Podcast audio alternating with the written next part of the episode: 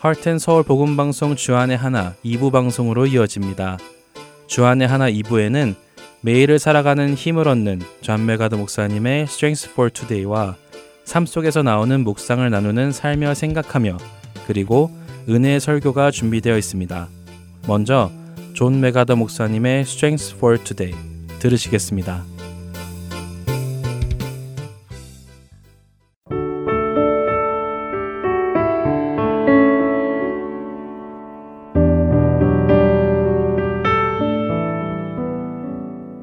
애청자 여러분 안녕하세요. 존 맥아더 목사님의 Strength for Today 진행의 유사랑입니다. 오늘 Strength for Today의 제목은 부활, 구원의 이유입니다. 만일 죽은 자들이 도무지 다시 살아나지 못하면 죽은 자들을 위하여 세례를 받는 자들이 무엇을 하겠느냐? 어찌하여 그들을 위하여 세례를 받느냐? 고린도전서 15장 29절 말씀입니다. 부활은 사람들로 하여금 예수를 믿어 생명을 얻도록 인도하는 강력한 동기가 됩니다. 사도 바울은 죽음 앞에서도 기쁨과 소망을 잃지 않는 성도들의 모습이 믿지 않는 자들에게 영원한 생명이 있음을 보여주는 강력한 증거가 됨을 알았지요. 특별히 자신이 사랑했던 사람을 죽음 이후에도 다시 만날 수 있다는 사실과 그들과 천국에서 영원한 삶을 살 수 있다는 소망은 믿지 않던 사람들로 하여금 복음을 듣고 받아들이게 하는 큰 역할을 합니다. 성도의 육신이 죽는 순간 그들의 영혼은 즉시 주님과 연합합니다. 그리고 미래의 어느 날에 그들의 영혼은 새로이 부활한 몸과 다시 연합하게 되고 영원토록 하나님을 기뻐하고 그분을 경배하게 되지요. 그런 이유로 바울은 고린도전서 15장 29절에 이렇게 말씀합니다. 만일 죽은 자들이 도무지 다시 살아나지 못하면 죽은 자들을 위하여 세례를 받는 자들이 무엇을 하겠느냐? 어찌하여 그들을 위하여 세례를 받느냐? 이 말씀은 자칫 해석하기 어렵기도 하지만 의외로 쉽게 이해할 수 있습니다. 여기서 죽은 자들은 그리스도인들이고 죽은 자들을 위하여 세례를 받는 자들은 믿지 않았던 가족들이나 사랑하는 사람들을 의미합니다. 그러니까 부활을 믿고 죽은 성도들의 가족 중 믿지 않는 사람들이 그 성도를 부활의 때에 다시 만나고 싶어 자신도 예수님을 믿고 성도가 되려 한다는 말씀이지요. 물론 세례만 받는다고 해서 구원에 이르는 것은 아닙니다. 참된 믿음을 가져야 하는 것이죠. 사도 바울 시대에 세례는 자신의 믿음을 온전히 고백하는 사람에게만 주어졌습니다. 믿음의 신실함이 보이지 않는 사람에게 교회는 세례를 베풀지 않았지요. 그렇기에 사도 바울은 부활의 소망을 가지고 죽은 사람들을 다시 만나고 싶은 사람들도 부활의 소망을 가지고 예수님을 진심으로 믿게 되더라는 말을 하는 것입니다. 부활은 사람들을 구원으로 인도하는 강력한 원동력입니다. 저는 목회를 하는 여러 해 동안 믿음의 배우자, 믿음의 부모들의 죽음 후에 예수님을 믿게 된 사람들을 많이 보아왔습니다. 남겨진 남편들, 아내들, 그리고 자녀들이 사랑하는 사람을 다시는 만날 수 없다는 사실을 견디지 못하기 때문입니다. 신실하게 믿음을 지키고 육신의 죽음을 맞이한 성도들은 자신의 삶의 변화와 소망을 통해 유가족들로 자신들도 깨닫지 못하는 사이에 영원을 경험합니다. 갓 태어난 아들이 죽었을 때 다윗을 버티게 한 것은 부활에 대한 소망이었습니다. 다윗은 사무엘 하 12장 23절에 이렇게 말하지요. 나는 그에게로 가려니와 그는 내게로 돌아오지 아니하리라 라고요. 예수님의 부활이 없다면 복음은 무의미합니다. 부활이 없다면 예수님은 죄와 죽음을 이기지 못하신 것이며 우리 또한 그 승리를 얻을 수 없는 것입니다. 오늘 Strength for Today 마칩니다. 안녕히 계세요.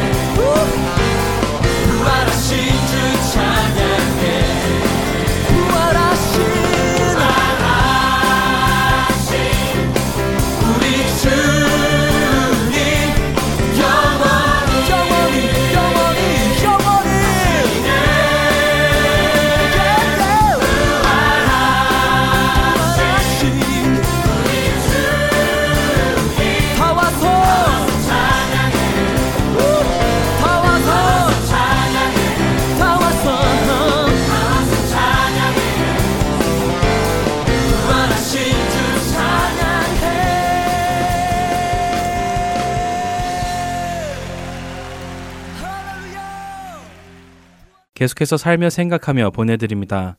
오늘은 캘리포니아 봉사자 강영규 성도가 진행합니다.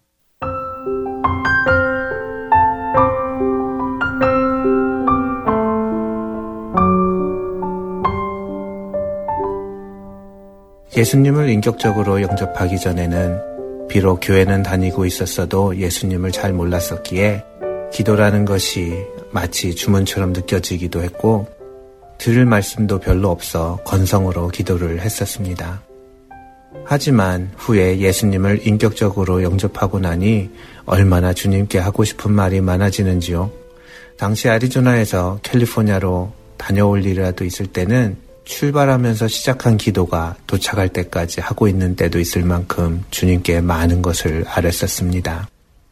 그런데 어느덧 교회에서 이런저런 자리를 섬기게 되었고 기도회도 인도하며 기도의 중요성을 강조하기도 하고 예배에서 대표 기도도 하고 있지만 정작 매일의 삶 속에서 개인의 기도 시간은 참으로 짧아지고 점점 생략하고 있는 저를 발견합니다.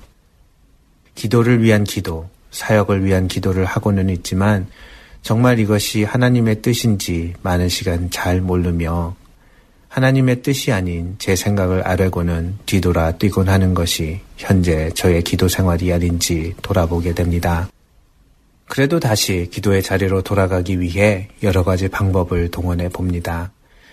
기도에 관한 동영상도 보고 강연도 들여보고 큐티도 하며 그 자리로 돌아가 보기 위한 노력을 하고 있습니다.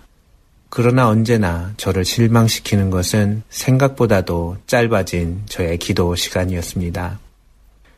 마치 회사 상사에게 보고를 하듯 그리고 명령을 받아 일하러 가듯 그런 관계로 변해버린 지금의 신앙생활을 돌이켜보며 그것이 결국 짧은 기도 시간으로 나타나고 있음을 깨닫게 된 것은 얼마 전 한국을 다녀오신 아버지께 전화를 드리면서였습니다.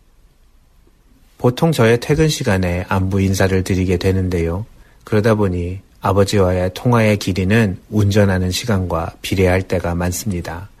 회사에서 교회로 가든 집으로 가든 목적지에 도착하면 통화는 자연스럽게 네 아버지 또 연락 드릴게요. 지금 다 도착했거든요. 하며 끝나는 일이 많았습니다.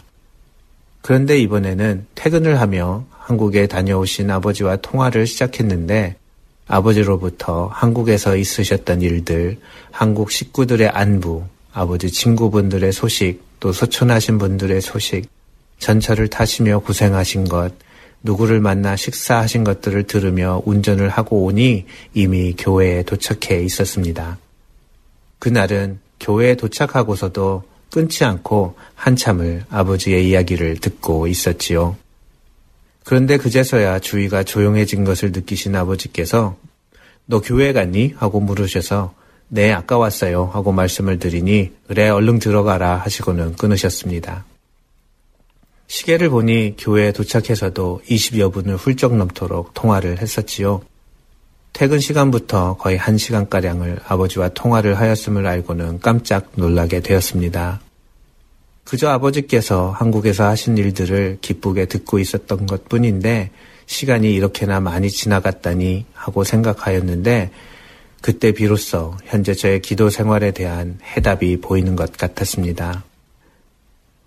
육신의 아버지께서도 아들이 듣겠나이다 하고 앉아 듣게 되면 기쁜 마음으로 한 시간이나 말씀을 하실 수 있고 또 제가 들을 수 있는데 영의 아버지이신 하나님 앞에 같은 마음으로 나아간다면 얼마나 기쁘게 말씀을 해주실까 하는 생각이 들었습니다. 예수님을 처음 영접하고 매일매일의 삶 속에 기도가 가득했던 것은 그동안 주님 없이 살았던 저의 잘못된 생각, 생활 방식 등을 회개하기도 하고 지금 받은 은혜들을 감사하는 시간도 있었지만 하나님께서 하시고 계신 많은 일들이 나에게도 너무나 귀중하고 관심이 가는 일들이었기에 그리고 무엇보다도 그 말씀을 하시는 하나님과의 대화가 너무나 신이 나고 기쁜 시간들이었기에 몇 시간이고 시간이 날 때마다 조잘거렸던 것 같습니다. 특별히 모르는 것을 잘 모르겠으니 알려주세요 라고 기도하는 날이면 그날 듣는 설교를 통해서나 지나간 복음방송의 CD를 우연히 듣다가라도 모른다고 여쭈어본 그 질문에 답을 해주시던 하나님의 손길을 느끼며 그분과 친밀함을 느꼈기 때문이었습니다. 하지만 어느덧 교회에서 주는 직분, 남들이 보는 신앙에 연륜이 있어야 할 현재 저의 겉모습을 치장하며 정작 하나님과는 마치 사장님과 종업원의 모습으로 하나님 앞에 보고 드릴 제목만 들고 나가 빨리 보고하고 하나님께 꾸중이라도 듣기 전에 빨리 도망 나오듯 변해버린 저의 모습 속에서 하나님과의 친밀함에서 어떤 그때의 기쁨이 어디에선가 버려졌음을 깨닫습니다. 올 초부터 제 마음에 주시는 이제 그만 쉬어라. 교회적 사역이 중요한 게 아니다. 그만 중단하고 나와 함께 이야기를 좀 하자 하시는 마음을 주시던 하나님 앞에 지금 맡은 거 다 하고서요. 저 아니면 할 사람이 없어서 안 됩니다. 라며 기다려 주시라고 했었습니다. 혹시라도 제가 이렇게 바삐 사역하다 통풍이라도 재발하면 그때는 정말 쉬라고 하시는 것으로 알고 쉬겠습니다. 하면서 기도를 드렸었지요. 통풍이 있던 저는 식이요법을 통해 몸무게도 줄이고 밤잠도 먹지 않으며 잘 관리하고 있었습니다. 그런데 그렇게 잘 관리하던 저의 통풍이 다시 찾아왔죠. 그러자 저는 그때 드렸던 기도가 생각이 났습니다. 아, 지금은 가만히 앉아 하나님의 말씀을 들을 때이구나. 바쁜 가운데서도 시간 가는 줄 모르게 앉아 육신의 아버지의 말씀을 들었던 그때처럼 이제는 바쁨을 내려놓고 하나님의 말씀을 조용히 들을 때이구나 하는 마음이 들었습니다. 다시 매일 시작한 큐티와 기도의 생활이 나 중심에서 하나님 중심으로 서서히 바뀌어 가는 것을 봅니다. 그리고 내가 하루에 얼마의 기도를 하는가 하는 것에 대한 관심도 없어지고 있음을 봅니다. 짧던 길던 하나님의 마음, 하나님의 말씀 앞에 가만히 앉아 있는 시간이 기쁨이 되기 시작하니 내가 얼마나 기도했지? 하며 궁금해 하던 것이 사라져 갑니다. 사실 그 기쁨이 없었으니 얼마나 기도했는지 시간을 재가며 억지로 부끄럽지 않을 의무적인 시간을 채우려 했던 것 뿐이었겠지요. 이제 다시 하나님과 지내는 그 시간들이 기다려지며 또 제게 말씀해 주실 주님을 찬양하며 돌이키는 시간이 되어가고 있음에 감사를 드립니다. 하나님 죄송합니다. 큐티에는 항상 회개의 글로 도배를 했건만 정작 기다리시는 하나님께 미안하다고 한 적은 한 번도 없었던 것 같습니다. 얼마나 많은 시간을 그저 보고 드리듯 던지고 돌아서는 저를 바라보시며 내일도 너를 기다린다. 일이 아닌 사역이 아닌 나를 보고 싶어 오는 내가 돌아오기를 기다리며 오늘도 너 떠난 이 자리에서 기다리고 있을게 라고 하셨을 하나님 미안합니다. 인간적으로도 별것 없는 저의 작은 능력이 필요해서 부르신 것이 아니라 사랑의 관계를 아버지와 자녀의 관계를 원하셔서 불러주셨는데 어느덧 머리 큰 척하며 하나님과의 관계보다는 능력에만 또 사역에만 관심을 가진 척하며 살았던 시간을 용서하여 주시고 주님의 발 앞에 다시 가만히 앉아 하나님의 말씀을 기쁨으로 들으며 그 길을 열어주신 예수님이 오실 날을 같이 기쁨으로 기다리며 하나님의 기쁨이 저의 기쁨이 되고 하나님의 아프신 마음이 제 마음에도 아파하는 영으로 주님 앞에 나아가는 제가 되기를 기도하며 원수된 저를 입양해 주시기 위해 저의 죄를 대신하여 주신 예수님의 이름으로 기도드립니다.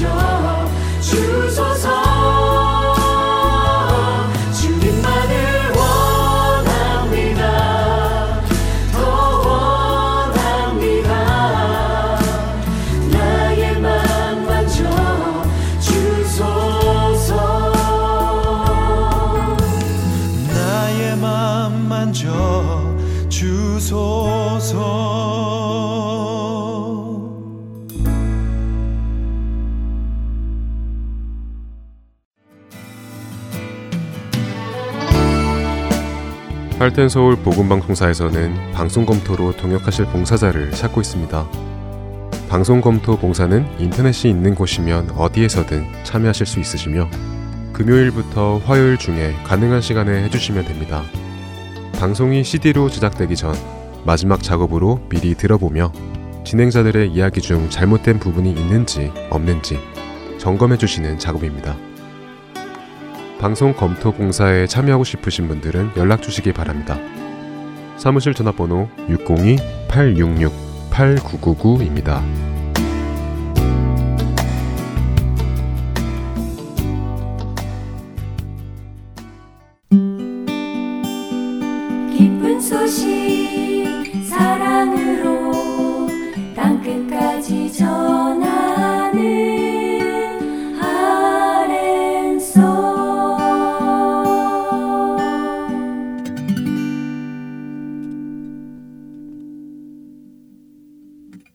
은혜의 설교 말씀으로 이어드립니다. 오늘은 이재철 은퇴 목사님께서 하나님만 보이는 광야라는 제목의 말씀 전해주십니다. 원본 음질이 좋지 않은 점 양해 부탁드립니다. 은혜의 시간 되시기 바랍니다.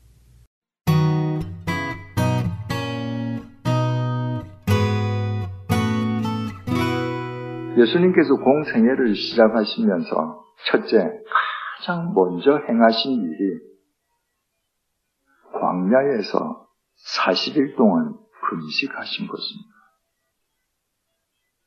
예수님께서 40일 동안 금식하시는 장소를 조단강이 흐르는 강변으로 잡지 않으셨습니다. 40일 동안 흘러가는 그 물살을 감상하시는 자리를 택하신 것이 아닙니다. 예수님께서 금식하시는 장소를 저 흐름온 산정을 잡아서 눈도 보시고 그 아래에 나무도 보시고 그렇게 자연 경광을 즐기시는 그런 장소를 택하시지 않았습니다. 예수님께서는 40일 동안 광야에서 금식하셨습니다. 그게 공생의 시작이에요. 여러분, 광야는 아무것도 없습니다. 아무것도 없기 때문에 광야는 하늘과 땅만 보입니다. 아무것도 없기 때문에 광야는 하나님과 땅만 보이고 그 너머에 하나님만 보입니다. 하나님은 말씀이십니다. 광야는 아무것도 보이지 않기 때문에 하늘과 땅만 보이고 그 너머에 말씀이신 하나님, 그 말씀만 내게 충만한 곳입니다. 그곳에서 주님께서 40일을 금식하셨습니다.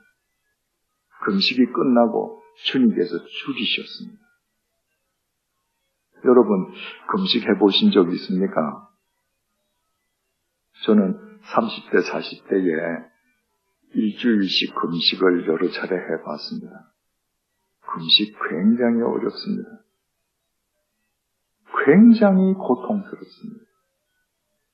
제 경우에는 사흘째 되는 날 고통이 정말 말할 수 없었습니다. 저는 20대 때에 육식을 잘 못했습니다. 그래서 해외에 출장 다니면서 상대방하고 만나서 저녁 식사를 할 때 상대방이 나를 양식집에 데리고 가서 스테이크를 먹게 되면 거의 다 남겼습니다. 사흘째 되는 날 배고픔의 고통 속에서 무슨 생각이 나느냐 하면 아 그때 런던에서 그 식당에서 그 소고기를 다 먹었더라면 지금 1분을 더 버틸 텐데 먹는 그 앞에서 인간이 얼마나 치사한지 절감합니다. 그렇게 고통스럽습니다. 하물며 예수님께서는 40일을 금식하셨습니다. 그리고 성경에 줄이신지라 이렇게 되어 있습니다. 얼마나 배고픔이 극도에 찼으면 줄이셨다고 되어 있습니다. 마태복음 4장 3절입니다. 시험하는 자가 예수께 나와서 이르되 내가 만일 하나님의 아들이거든 명하여 이 돌들로 떡덩이가 되게 하라. 너 정말 하나님 아들 맞니? 그러면 이 돌을 빵으로 만들어 나 먹어봐. 이 사탄이 유혹하는 겁니다. 주석을 가하자면 이런 말입니다. 야, 너 40일 굶주리니까 지금 배고프지? 먹고 싶어 죽겠지? 근데 이 광야를 벗어나서 어디 빵을 먹을 수 있는 곳에 가려면 너 지금 몇 시간 이 광야를 걸어서 벗어나야 돼. 너 걸을 힘 없지? 그러니까 너 이 돌로 빵을 만들어서 아예 먹어. 여러분, 이건 단순히 배를 채우라는 유혹 같지만 무서운 유혹이었습니다. 아까 말씀드렸듯이 하나님은 말씀으로 천지를 창조하시지 않았습니까? 말씀으로 천지 만물을 창조하셨습니다. 돌멩이도 하나님께서 말씀으로 창조하셨습니다. 돌멩이는 돌멩이 그대로 있는 것이 하나님의 말씀을 지키는 겁니다. 그런데 예수님에게 이 사탄이 너 그 돌멩이를 빵으로 만들어 먹어. 하나님의 말씀이 돌멩이로 만들었는데 그 돌멩이를 빵으로 왜곡시켜라. 이 육신의 배를 위해서 하나님의 말씀을 왜곡시키라는 유혹입니다. 예수님께서 이렇게 대답하십니다. 마태복음 4장 4절입니다. 예수께서 대답하여 이러시되 기록되었으되 사람이 떡으로만 살 것이 아니요 하나님의 입으로부터 나오는 모든 말씀으로 살 것이라 하였느니라 하시니 예수님께서는 당신의 말씀으로 사탄의 유혹을 물리치신 것이 아닙니다. 신명기 8장 3절 하나님의 말씀으로 물리치십니다. 너는 지금 나더러 내 육신의 배를 채우기 위해 하나님의 말씀을 왜곡하라고 하지. 내 육신이 줄여 죽는 한이 있어도 나는 하나님의 말씀을 왜곡하지 않을 거야. 내 육신이 줄이는 한이 있어도 나는 하나님의 입으로부터 나오는 모든 말씀, 그 말씀을 왜곡하지 않고 그 말씀만 온전히 존중하고 그 말씀에 내 삶을 의탁할 거야. 사탄의 두 번째, 세 번째 유혹 우리가 잘 알고 있습니다. 너 정말 하나님의 아들이면 높은 데서 한번 아주 멋지게 뛰어내려봐. 천사들이 너 안 다치게 잡아줄 거 아니야? 세 번째 유혹. 사탄이 나한테 경배해. 내 천하 만국의 권세와 부지영화 너한테 다 줄게. 주님께서는 두 번째, 세 번째 유혹도 이렇게 물리치십니다. 마태복음 4장 7절입니다. 또 기록되었으되 주 너의 하나님을 시험하지 말라 하였느니라. 신명기 6장 16절 말씀입니다. 세 번째 유혹은 이렇게 물리치셨습니다. 마태복음 4장 10절입니다. 사탄아 물러가라. 기록되었으되 주 너의 하나님께 경배하고 다만 그를 섬기라 하였느니라.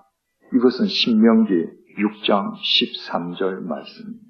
지금 40일을 줄이시고 극심한 굶주림의 고통 속에 있으신데 주님께서는 말씀으로 사탄의 유혹 세 개를 다 물리치셨습니다. 이 장소가 어디입니까? 광야입니다, 광야. 광야는 하늘과 땅만 보입니다. 하늘과 땅만 보이기에 그 하늘과 땅을 창조하신 하나님만 보입니다. 하나님은 말씀이시기에 하나님의 말씀만 내 속에 담기는 곳입니다. 주님께서 공생애를 시작하시면서 이 광야에서 행하신 일들을 통해서 우리에게 주시는 메시지가 뭡니까? 하늘과 땅을 바라보는 광야의 마음을 지닌 사람의 속에만 하나님의 말씀이 담긴다는 거예요. 여러분, 전 세계 어디를 가나 한인 그리스도인들의 성경 공부 열심은 참 대단합니다. 얼마나 우리 성경 공부 열심히 합니까? 근데 왜 예배당 밖 삶의 현장에서 우리가 말씀대로 살지 못합니까? 우리 마음 속에 말씀이 담겨 있지 않기 때문에. 말씀이 내 속에 담겨 있으면 그 말씀이 나를 끌어갑니다. 그 말씀을 내 속에 담게 하기 위해서는 성경을 많이 읽는 거, 그게 아니라 하늘과 땅을 품는 광야의 마음을 내 마음으로 일구는 겁니다. 그 광야의 마음 속에 하나님의 말씀이 담기는 예배당에 나와서는 성경 공부 열심히 하는데 내 마음 속에는 도시와 욕망이 가득 차 있는데 그 말씀이 어떻게 이 속에 담겨서 살아 역사하시겠습니까? 그러나 내 마음이 아무것도 보이지 않기에 하나님만 보이는 광야가 될 때 하나님의 말씀이 내 마음 속에 담기고 그 말씀이 내 삶을 통해 인카네이션, 육신을 잇는 것입니다. 두 번째로 주님께서 우리에게 우리가 어떻게 기도해야 할지를 가르쳐 주셨습니다. 이방인이 중원 부원하는 것처럼 하나님을 믿는 사람들도 늘 중원 부원했습니다. 자기의 입신양명을 위해서 자식들의 출세를 위해서 부귀영화를 위해서 마치 주문을 외우듯이 같은 말 또 하고 또 하고 또 하고 또 했습니다. 그들에게 주님께서 기도를 가르쳐 주신 것입니다. 너희들이 정말 천지를 창조하신 하나님의 아들이라면, 딸이라면, 너희들은 이렇게 기도해야 되는 거예요.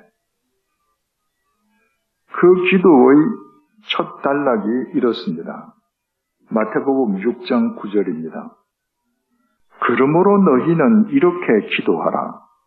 하늘에 계신 우리 아버지여, 이름이 거룩히 여김을 받으시오며.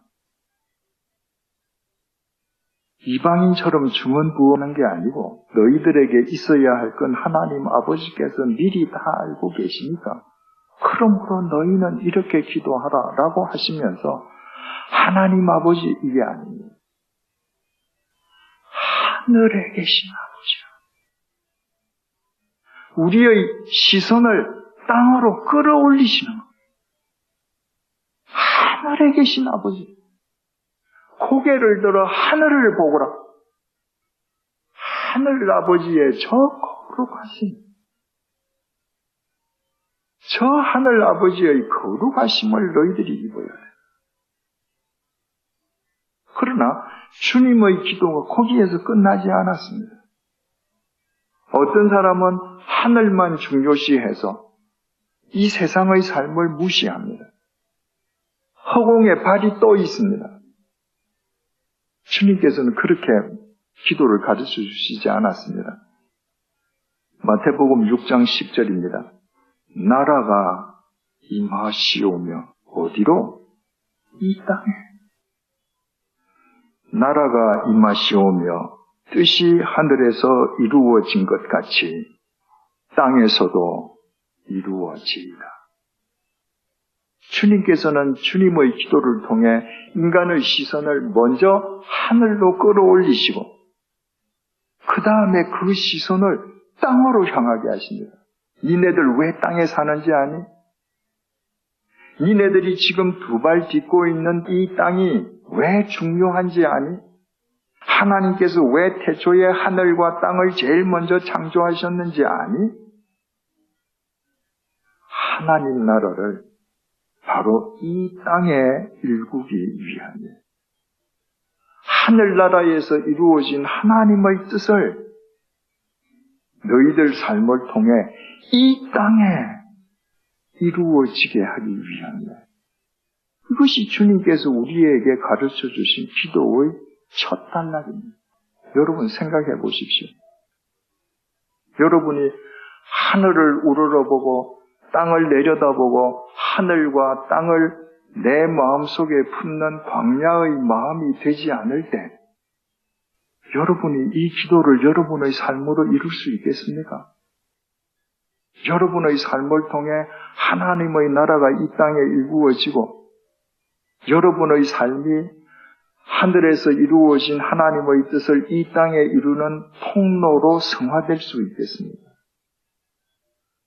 하늘과 땅을 마음속에 품고 사는 사람만 이런 삶을 살 수 있기에 주님께서 이렇게 기도를 가르쳐 주신 것입니다.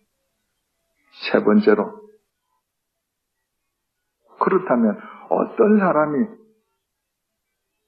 하늘에 계신 아버지를 보면서 하나님 나라를 이 땅에 일구고 하늘에서 이루어진 하나님의 뜻을 이 땅에 이루어가는 통로로 실제로 살아가는 삶을 실천할 수 있겠는가? 마태복음 6장 33절입니다. 그런즉 너희는 먼저 그의 나라와 그의 의를 구하라. 그리하면 이 모든 것을 너희에게 더하시리라. 너희는 먼저 그의 나라와 그의 의를 구하라. 그의 나라와 그의 의를 구하라는 것을 오늘 주제와 관련해서 주석을 가하자면 너희는 먼저 너희들 삶으로 이 땅에 하나님 나라를 일구어라. 너희는 먼저 하늘에서 이루어진 하나님의 뜻이 땅에 이루어지도록 하는 통로로 살아라. 그러면 이 모든 것, 먹는 거, 마시는 거, 입는 거, 내가 다 책임져 줄게. 여러분, 우리의 신앙은 어떻습니까? 반대죠. 하나님, 이거 먼저 해 주세요. 책임져 주세요. 그러면 하나님 나라와 그 의를 제가 구할게요. 이건 믿음이 아닙니다. 이건 거래입니다. 당신이 먼저 주면 내가 하겠다는 것, 그게 어떻게 믿음일 수 있습니까? 믿음은 내게 주어지지 않았는데, 보이지도 않았는데, 그런데도 그 언약을 믿음으로 실천하는 것이 믿음이거든요. 그러니까 주님께서는 네가 자꾸 나한테 먼저 달라고 하지 말고 네가 먼저 그의 나라와 의를 구해. 먼저 구해. 네가 먼저 해. 그게 믿음이야. 그러면 내가 너를 책임져 줄게. 그러면 누가 먼저 내가 지금 줄여도 내가 시련 속에 있어도 절망의 터널에서 출구가 보이지 않는 상황 속에서도 먼저 하나님의 나라와 그 의를 구할 수 있겠습니까?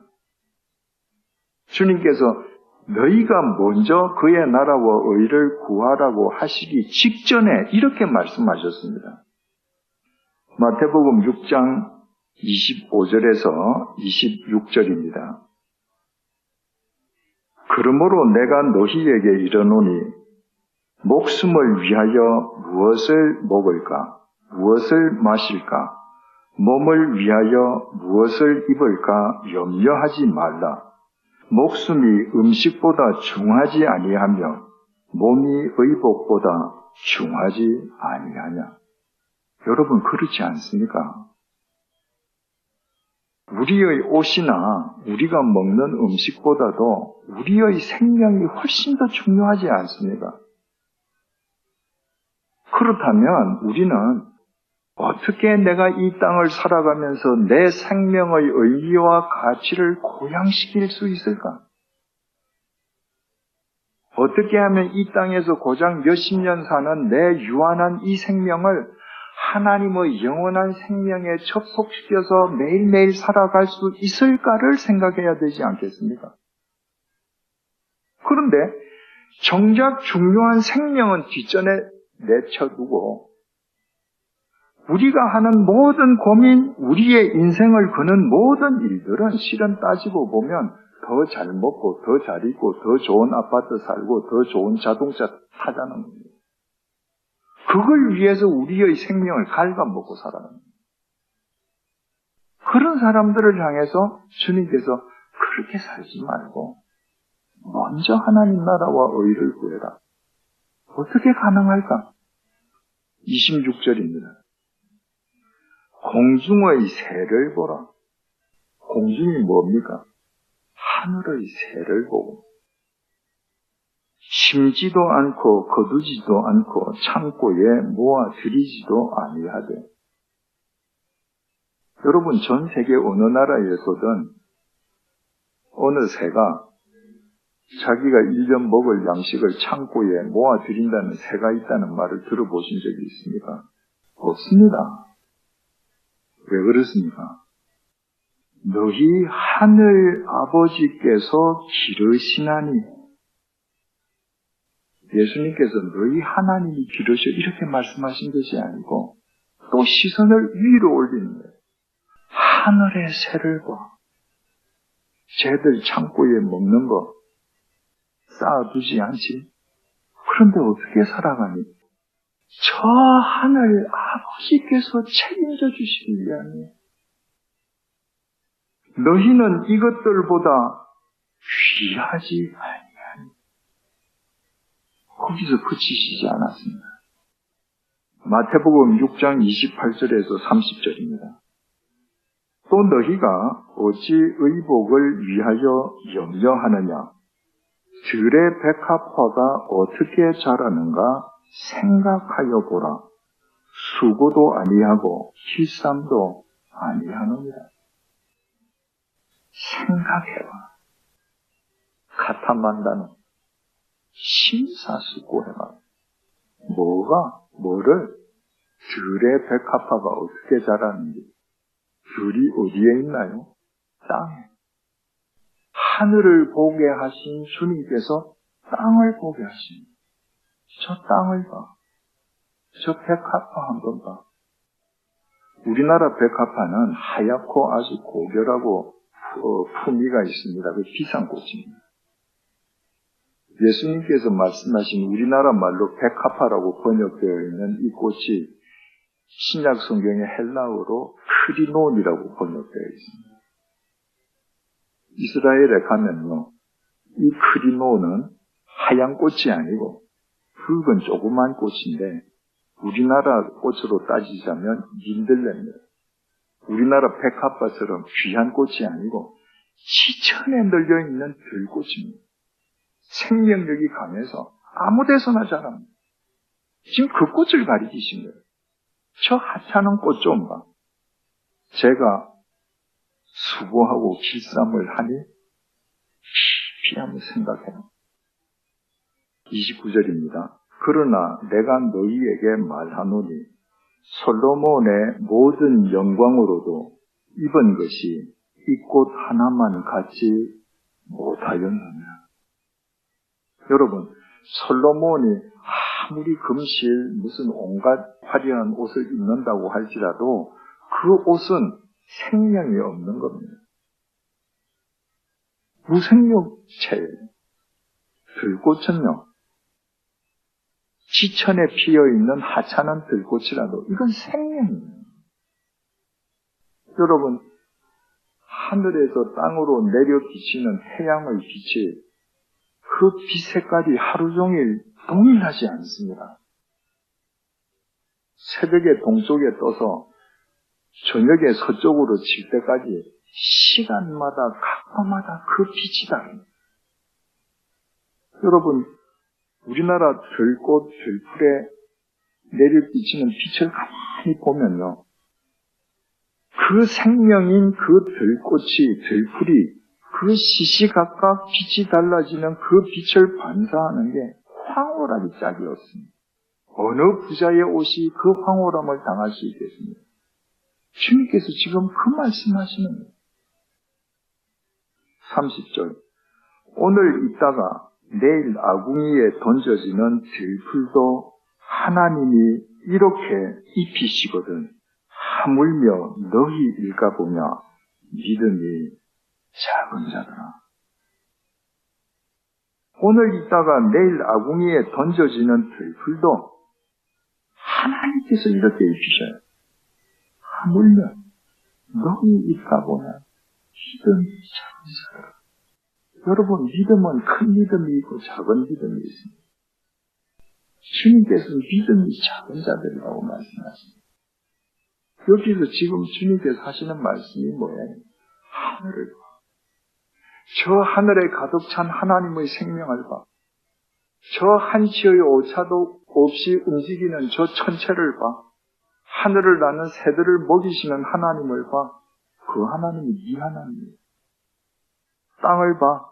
저 들풀들, 저 눈부시게 피는 저 들풀들, 저 다 하나님이 죠 한 생명 한 생명을 지키시고 책임지시는 거예요. 그 하나님이 이 하나님. 그거 믿는다면 이 배가 지금 고파도 네가 지금 시련 속에 있어도 절망의 터널 속에 있어도 네가 먼저 하나님의 나라와 의를 구하거라. 그게 믿음이다. 그러면 내가 너 책임져 주게. 여러분, 하늘과 땅을 보는 사람, 하늘과 땅을 품은 광야의 마음을 지닌 사람만 하나님의 나라와 의를 구하는 삶에 최우선 순위를 두는 진정한 그리스도인으로 살아갈 수 있습니다. 마지막 네 번째로 주님께서 인간을 위해서 십자가의 제물이 되셨습니다. 어떤 인간들이었습니까? 하늘과 땅을 외면하고 스스로 다 하나님이 되어서 자기를 교만하게 부풀려서 다 하나님이 되어서 이 세상을 불의와 죄악으로 반영하게 하고 그 끝이 죽음으로 이어지게 만든 그 죄인들을 죽음에서 구원하시기 위해서 주님께서 오셨습니다. 그리고 이 인간들의 죄값을 대신 치러주시기 위해서 주님께서 당신 자신을 십자가의 제물로 내어놓으셨습니다. 그래서 십자가에 못 박히셔서 사지가 찢어지시면서 보혈을 흘리셨습니다. 근데 성경에는 주님의 그 십자가가 선 곳이 골고다라고 합니다. 그리고 가로를 치고 번역하면 해골이다 이렇게 되어 있습니다. 히브리어로 골고다라는 말이 해골이라는 말. 여러분, 이스라엘 땅이 우리나라 경상남북도 정도밖에 안 되게 좁다 하지만 우리나라 경상남북도가 좁습니까? 차 타고 가면 얼마나 넓습니까? 이스라엘 땅 그 넓고 넓은 천지에서 예수님의 십자가가 세워진 곳의 이름이 하필이면 해골입니다. 다른 것도 다 많은데 예수님의 십자가가 해골 위에 세워졌습니다. 그렇다면 예수님의 이 해골 위에 세워진 그 십자가를 여러분 머릿속에 지금 한번 우리 같이 그려보십시다. 해골이 있습니다. 누구 해골일까요? 우리 각자의 해골. 우리 해골의 정수리에 예수님의 십자가가 박혔습니다. 그 십자가 위에서 주님께서 못 박히십니다. 왜? 나를 위한 재물이 되셔. 그리고 그 십자가에서 못 박히신 주님의 그 사지로부터 피가 흘러내립니다. 어디로? 해골. 죽었던 해골이 예수 그리스도의 십자가 보혈이 흘러내려와서 그 해골을 접심과 동시에 해골이 살아 새로운 생명을 얻었습니다. 소생했습니다. 어떤 인간으로 거듭나게 하시기 위해서 골로새서 1장 20절입니다. 그의 십자가의 피로 화평을 이루사 만물 곧 땅에 있는 것들이나 하늘에 있는 것들이 그로 말미암아 자기와 화목하게 되기를 기뻐하십니다. 예수님의 십자가는 인간에 의해 단절되었던 하늘과 땅을 연결시켜주는 통로였습니다. 그 십자가 보혈로 해골이었던 인간이 소생합니다. 어떤 인간으로? 하늘과 땅을 품는 광야의 마음을 지닌 그리스도인으로 거듭나는 그래서 하늘과 땅을 품는 광야의 마음을 지닌 사람만 인간에 의해 단절되었던 하늘과 땅을 이어주는 십자가의 증인으로 살아갈 수 있습니다. 우리가 무엇을 회복해야 이 이후 우리의 삶이 참된 그리스도인의 삶으로 계속될 수 있겠습니까? 그 말할 것도 없이 예수 그리스도의 십자가 보혈로 하늘과 땅을 등졌던 해골이었던 우리가 하늘과 땅을 품는 광야의 마음으로 소생되어야 하지 않겠습니까? 하늘과 땅을 품는 광야의 마음이 아니고 어떻게 우리의 마음이 하나님의 말씀을 담는 언약의 그릇이 될 수 있겠습니까? 하늘과 땅을 품는 광야의 마음이 아니고 어떻게 우리가 하나님의 나라를 이 땅에 이루고 하늘에서 이루어진 하나님의 뜻을 이 땅에 우리의 삶으로 이루는 통로로 살아갈 수 있겠습니까? 하늘과 땅을 품는 광야의 마음을 품지 않고서 우리가 어떻게 어떤 상황 속에서든 하나님의 나라와 그의 의를 먼저 구하는 삶에 우리의 최우선 순위를 둘 수 있겠습니다. 하늘과 땅을 품는 광야의 마음을 회복하지 않고서야 어떻게 하늘과 땅을 이어주는 십자가의 증인으로 살아갈 수 있겠습니까?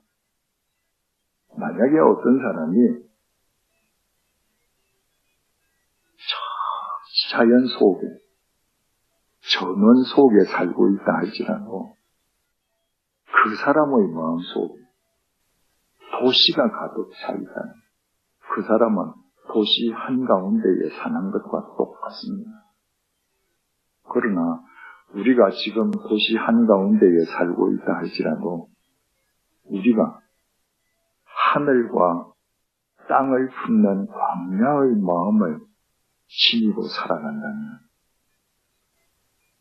우리는 반드시 주님에 의해 이 땅을 맑히고 밝히는 통로로 쓰임받게 될 것입니다. 그리고 그때부터 우리의 1년 12달 365일은 매일 부활절이 될 것입니다.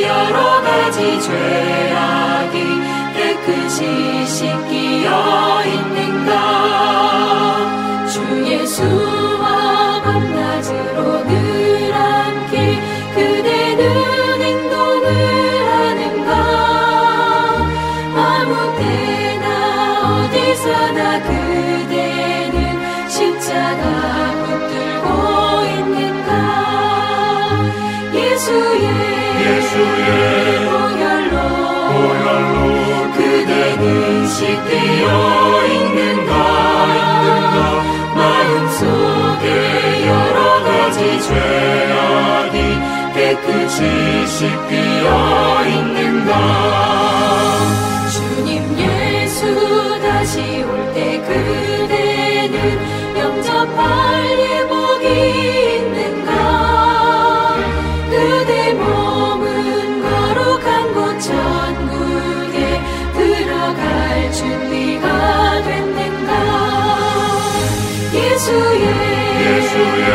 보혈로, 그대는 씻기어 있는가?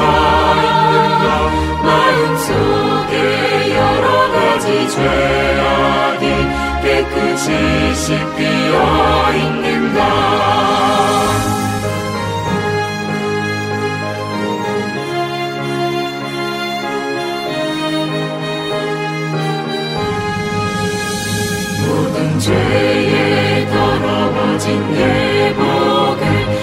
앞에 지금 다 벗어서. 샘물같이 솟아나는 보혈로 눈보다 더 희게 씻으라. 예수의, 보혈로, 그대는 씻기어 있는가 마음속에 여러 가지 죄악이 씻기어 있는가